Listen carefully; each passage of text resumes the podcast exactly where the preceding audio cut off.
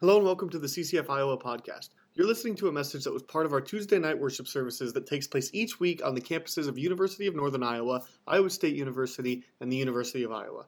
This year's theme is As You Go. So we'll be taking a look at the book of Acts and we will be exploring how just as God called the early church, he is calling us today to go. And as Jesus ascends into heaven and we're introduced to the Holy Spirit, we're given instructions as we go. So here's a message presented by one of our campus ministers. Welcome back to the CCF podcast. We're going to be continuing our As You Go series by talking about As You Go See during this session. It's going to be covering Acts chapter 9. Uh, now, we're going to focus in on the first uh, 20 or so verses of Acts 9. Uh, it's when you look at Acts 9 in the very beginning, um, most uh, of your Bibles that have subheadings will have uh, a subheading stating something along the lines of Saul's conversion for this passage because it talks about um, Saul and and his road to uh, while he was on the road to Damascus and his encountering Jesus and just how that kind of really transformed uh, his approach and what he was doing at the time and and how he kind of turned his life over to Jesus. All really good stuff, but I I kind of have an issue with the word conversion there um, because at this point, there's not a huge difference between Christianity and Judaism. In fact, Christianity isn't even called Christianity, as one of the verses mentions here that who Saul is looking for is people that are found belonging to the way, um, which is kind of the earliest name that we have for the Christian movement. Is they refer to it as the way, um, which was you know the way of of Jesus, the way of God, the way that they were following. But pretty much everybody at this point in time agrees that uh, this way is uh, a subset of Judaism. It's within that particular religion. It's just looking at things different way, looking at the, their relationship with God, with Yahweh, in a different way. Um, and and there's the whole Jesus character thing. Um, and, so it's a bunch of people who are trying to follow Jesus and do what Jesus did. Um, yeah, so that's how it looks different, but it still is very much considered to be part of Judaism. And, and I think Paul um, would have thought about it the same way, even at his point of time of his road to Damascus experience, that he wouldn't have thought of it as conversion, but just practicing his Judaism, um, practicing his Jewish faith in, in a new, different way, and following after Jesus. So that's um, just in general, subheadings are not written by the people who wrote the particular book of the Bible or letter. Um, they they were created by the the people who did the interpretation of the particular version that you have. Um, and and they've kind of decided what they think this passage is going to be about. But but I think when they were looking at this particular passage, they weren't fully considering history and how these things look um, at this particular position. But that, that's just a minor quibble that I have. It's not really a big deal that they use that title. I think sometimes though, when we read those kind of subheadings, it, it makes our mind go in a different different direction and, and kind of starts to add a lens that we don't need added to the story that we're about to read. Um, so, yeah, so because of that, I, I want to analyze this uh, without that lens and see if maybe we see something different from Saul's perspective as to how he views this. So, we're going to use the passage from Acts 9, we're going to use a passage from Acts 26 later on when Paul is actually on trial and he describes this road to Damascus experience. And there's also a, a, verse in, in the beginning of Galatians that also kind of references this point. And so we're going to try to take all those things together and see if we can figure out how Paul viewed this experience. Uh, as he's the one who went through it and, and could probably have the best perspective on it. But first, we're going to start off with the initial story. This is going to be Acts 9 uh, 1 through 19.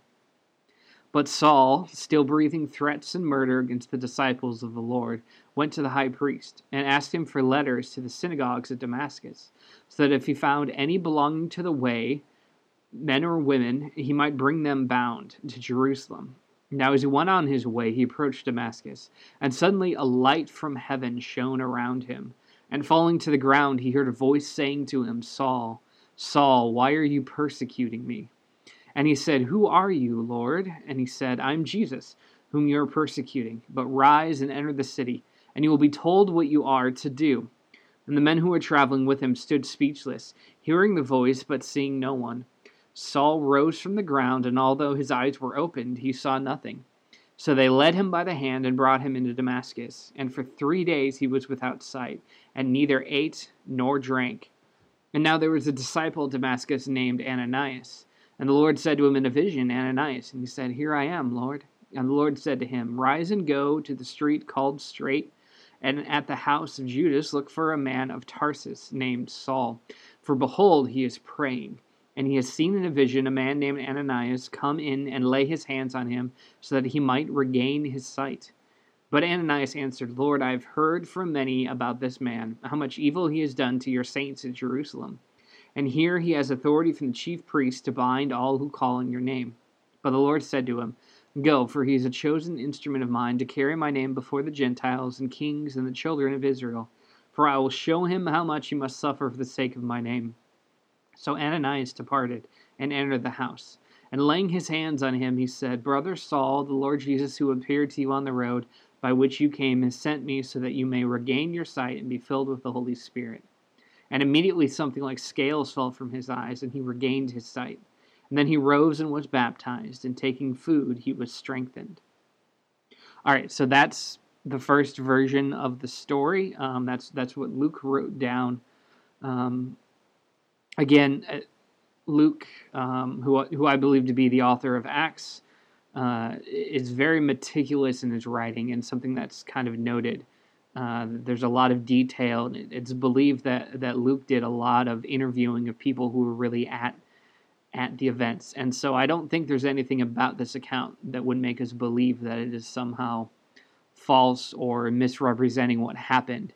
It, it just has a particular way of stating the things that happened, and then we see later on in Acts, again, still written by Luke, um, a testimony that Paul gives as to how he um, he viewed this. And so this is Acts 26, verses 12 to 18.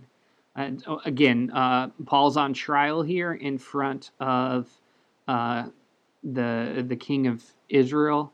Um, I forget if it's one of the Herods or it might be Festus at this point in time. Um, but you know, it's it's a royal official. That's why he addresses him as king during this discourse. Um, but let me just go ahead and read it now. In this connection, I journeyed to Damascus with the authority and commission of the chief priests. At midday, O king, I saw on the way a light from heaven, brighter than the sun, that shone around me and those who journeyed with me. And when we had all fallen to the ground, I heard a voice saying to me in the Hebrew language, Saul, Saul, why are you persecuting me? Yeah, it is hard for you to kick against the goads. And I said, Who are you, Lord? And the Lord said, I am Jesus, whom you are persecuting. But rise and stand upon your feet, for I have appeared to you for this purpose, to appoint you as a servant and witness to the things in which you have seen me, and to those in which I will appear to you, delivering you from your people and from the Gentiles, to whom I am sending you to open their eyes, so that they may turn from darkness to light, and from the power of Satan to God, that they may receive forgiveness of sins and a place among those who are sanctified by faith in me. And so we see within the Acts 26 passage here that there's some additional detail and some additional things that are that are given um, by by Paul in this testimony. He talks about the light coming from heaven. He describes it as brighter than the sun uh, that shone around me and those who journeyed with me. Um, and, and, so I, I think it's interesting because he, he mentions that he's doing this at midday and so uh, the sun would be noticeable. But when the light comes down, it's it's brighter than even the sun, and so that's a pretty dramatic light. And in Acts nine, while it does talk about how there's a light, it's it's not described in such detail um, about its brightness or, or what exactly is going on. Um, he mentions everyone falling to the ground, not just himself, but him and the servants. Uh, I think the only indication we're getting of people of given of people who have fallen to the ground in the Acts nine account is just uh, Saul. Um, it describes how the voice is saying in speaking in Hebrew, uh, which is um, just a significant detail. We're not told the language that the voice is using in Acts nine, but in here it's pointed out that it's it's using Hebrew, and then um, Saul, Saul, why are you persecuting me? That's the same. But then it says, it is hard for you to kick against the goads.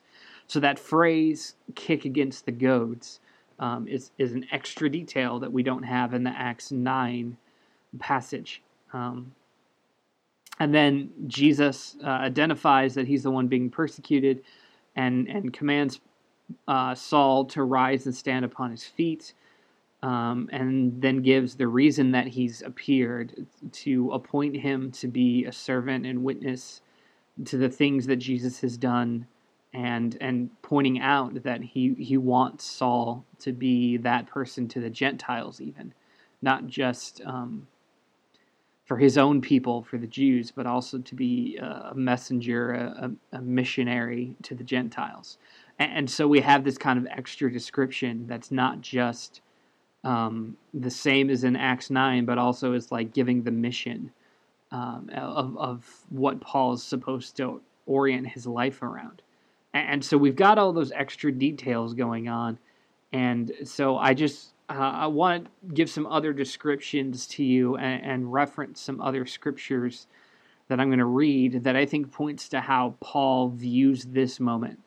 Because the primary difference between the Acts 9 account and the Acts 26 account is that Acts 9 is just given as a generic account of what occurred, while Acts 26 is, is Paul speaking from his own perspective. And I think the reason that Paul has those additions, and and we're not to say that that's not what was said or those things didn't happen. Uh, you can have eyewitnesses give you two very different stories as to what actually occurred. Um, I, I think there's specific reasons why Paul is kind of um, adding in that those extra layers of detail and making sure that those are pointed out when when he gives his testimony. So um, one of the things that happened with Paul is that he was he was blind uh, for three days, and that when he was healed, it describes something like scales falling from his eyes. This this is present in Acts nine. Uh, it's kind of referenced in Acts twenty six as well.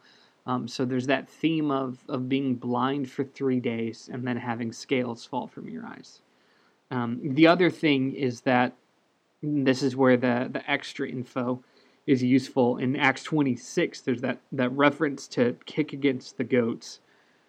Uh, a goad, by the way, uh, not a goat, G O A D, a goad.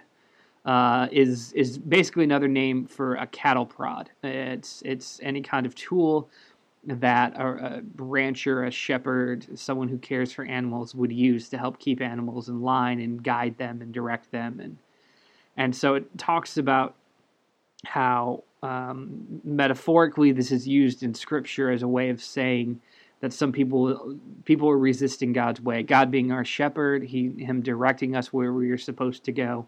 But if you kick against the goad, then that's resisting God's way and not, and not going as He's directing and leading you. The the um, we're going to talk about prophets here, and this is going to make sense as this all starts to come together. The prophet most known for kicking against the goads was a guy named Jonah. When God told him to go and minister to the Ninevites, he got in a boat and went the complete opposite direction, therefore kicking against the goads. He also was somebody uh, when he was as part of his story he was swallowed by a sea creature and was in the belly of said creature for three days where it would have been completely pitch dark. It would have been really hard to see anything. And so the idea being that jonah in this way is blinded for three days much like paul is blind for three days and then scales fall from his eyes um, being the area that they're in, if anything's described like scales, it would be immediately thought and recognized that those would be fish scales. Those are the only kind of scales they would really know well and think of.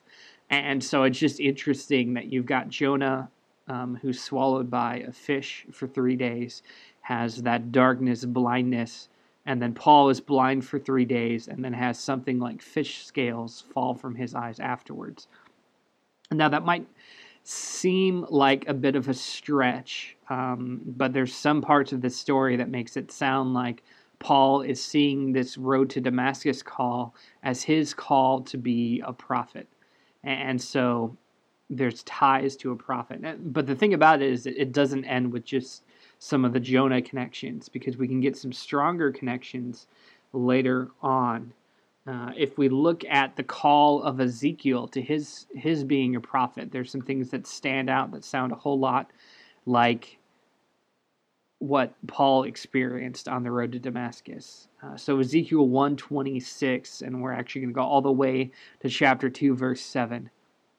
Ezekiel's experience. And above the expanse over their heads there was the likeness of a throne, in appearance like sapphire. And seated above the likeness of a throne was a likeness with a human appearance. And upward from what had, a, had the appearance of his waist, I saw as it were gleaming metal, like the appearance of fire enclosed all around.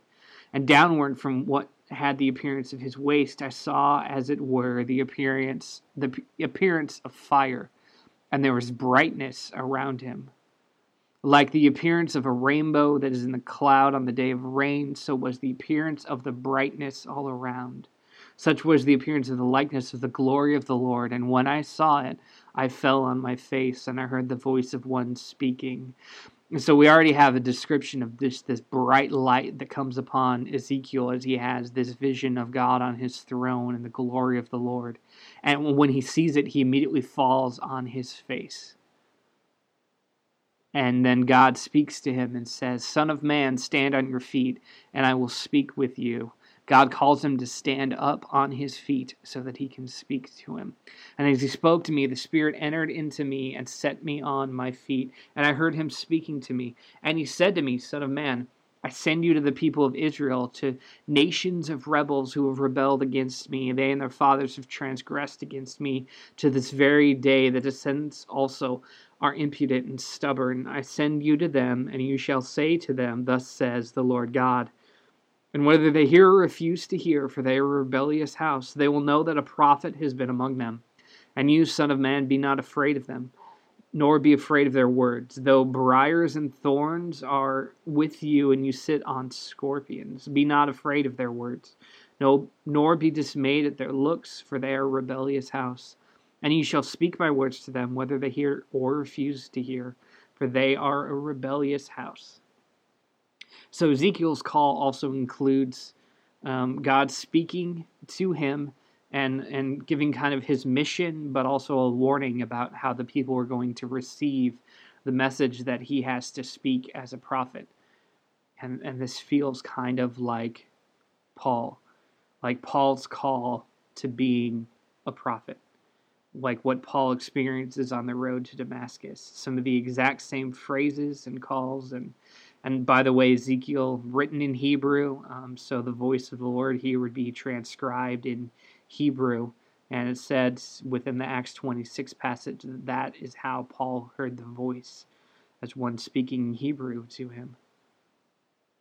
And then we have another account from Galatians 1 12 through 6, written by Paul's own hand. It says, For I did not receive it from any man, nor was I taught it, but I received it through a revelation of Jesus Christ. He's talking about the gospel message here. Says, For you have heard of my former life in Judaism, how I persecuted the church of God violently and tried to destroy it.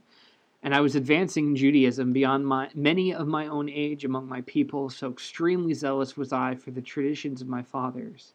But when he who had set me apart before I was born, and who called me by his grace, was pleased to reveal his Son to me, in order that I might preach him among the Gentiles, I did not immediately consult with anyone so this is Paul kind of describing where he was at in his life, um, both heading towards the road to Damascus experience and immediately after. That he was advancing, but then God sees him and, and calls him into a different role, that he might preach him among the Gentiles. there's a note on Galatians 1:15 uh, footnote that the phrase when he who had set me apart before I was born that phrase in Greek more literally is set me apart from my mother's womb. Set me apart from my mother's womb.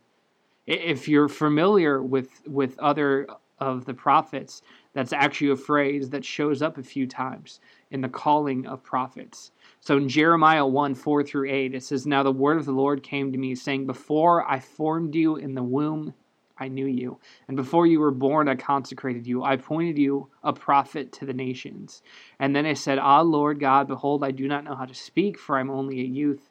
But the Lord said to me, Do not say I'm only a youth.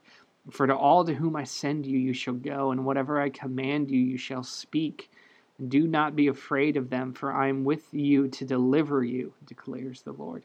So again, we have the call of Jeremiah here, and it begins with talking about how God had set him aside, had given him a purpose. Um, it's you know, before I formed you in the womb, I knew you. Before you were born, I consecrated you. Before you were, I had set you apart for this kind of service to be a prophet. That's the way a lot of the prophets view themselves as, as set apart, as called to this moment, even before they were born. And so that's what Paul is talking about, his own call to being a prophet. We also see in Isaiah 49, 5 to 6. Now the Lord says, sorry, and now the Lord says, He who formed me from the womb to be his servant. Another way Isaiah views himself just like Jeremiah did, just like Paul did in their calls to be a prophet to bring Jacob back to him. This is back to Isaiah, sorry. And that Israel might be gathered to him, for I am honored in the eyes of the Lord, and my God has become my strength. And he says, Is it too light a thing that you should be my servant to raise up the tribes of Jacob and to bring back the preserved of Israel? I will make you as a light for the nations, that my salvation may reach to the end of the earth. Just a reminder that as these prophets received their call, many of them were being called not just to be messengers to to Jacob, like and and to the people of Israel is another way of kind of looking at that. Jacob has his name changed to Israel. Um, but also that they're supposed to be prophets to the to all the nations as a light for the nations that my salvation may reach to the end of the earth that's the plan for the prophets, for their messages to go even to the Gentiles, to the ends of the earth. Jonah is called specifically to the Gentiles, um, which is part of the reason why he goes the other way. He kind of has an issue with that, but this isn't a study of Jonah right now. Jeremiah is called set aside from his mother's womb, and but he is uh, recognized by other nations, and they they respect his word uh, the Assyrians are kind of around when Jeremiah is, and they're um, basically capturing Israel. But but they have this great respect for the words of Jeremiah, largely because it was being spoken in their favor. Um, but still, there's other nations that have heard the word of of the Lord's prophets and and taken them with with respect and honor. Um, and then Ezekiel is uh, there's so much that is going on in in his book of prophecy. It's a really long. It's one of the longest books of prophecy. Isaiah is probably the longest, but Ezekiel I think is next. Um, and there's just a lot going on. But but there's cool things that happen with Ezekiel where part of his prophecy is uh, a vision of resurrection. And it's the first time that resurrection ever occurs in Scripture, as stated, where it calls these, this, he's in this valley of dry bones, and he calls them, uh, God calls them back to life, and gives Ezekiel this vision. And it's a vision of resurrection, and so Paul has that as he sees the resurrected Lord in a vision, and so he knows of that vision and that kind of call and that kind of purpose. And so you see in the lives of these prophets very much the kind of life that Paul would live, that it would not always be easy for him where he went, and sometimes his messages were hard and difficult, and yet God was still working through him and protecting him. And there's all kinds of stories about these harrowing escapes that Paul has. And, and as, as we continue to go through Acts, we're going to read some of those accounts directly of what happens to Paul and, and his process of being a missionary, being a prophet for God. And this in Acts 9 is his call to be that prophet. I don't think it's a conversion for Paul. Um, he doesn't stop worshiping the God of the Jews because that is Yahweh, that is his God. He doesn't stop being Jewish. There's no descriptions that are given in Acts or elsewhere that, that makes you think that uh, that Paul has stopped following the the commands. He's still very much a Jew, um, but he follows Christ. He follows his Messiah, and he imitates and does what he does, and he spreads the message of who God is so that all can hear it, so that Jews and Gentiles alike can come to understand who Christ is, and that they too can follow Jesus and they can be imitators of Jesus, just like Paul is an imitator of Jesus. And so that's kind of the beginning of this, the beginning of how the book of Acts starts to turn and shift and look towards Paul and his message and how the church spreads and grows and and sees even more people come to know who Jesus is, people who would have been very much on the outside before as Gentiles just because of their birth and the, their their ethnicity and and those kind of things where they wouldn't have been thought as being a part of this kingdom of God stuff, except that God put the word in people's hearts and especially in Paul's heart to let him know that this is actually your responsibility is to preach to the Gentiles so that my name will be known and my salvation will go out to the ends of the earth. So that's Paul's time on the road to Damascus, his vision of Jesus, and how it transforms his life.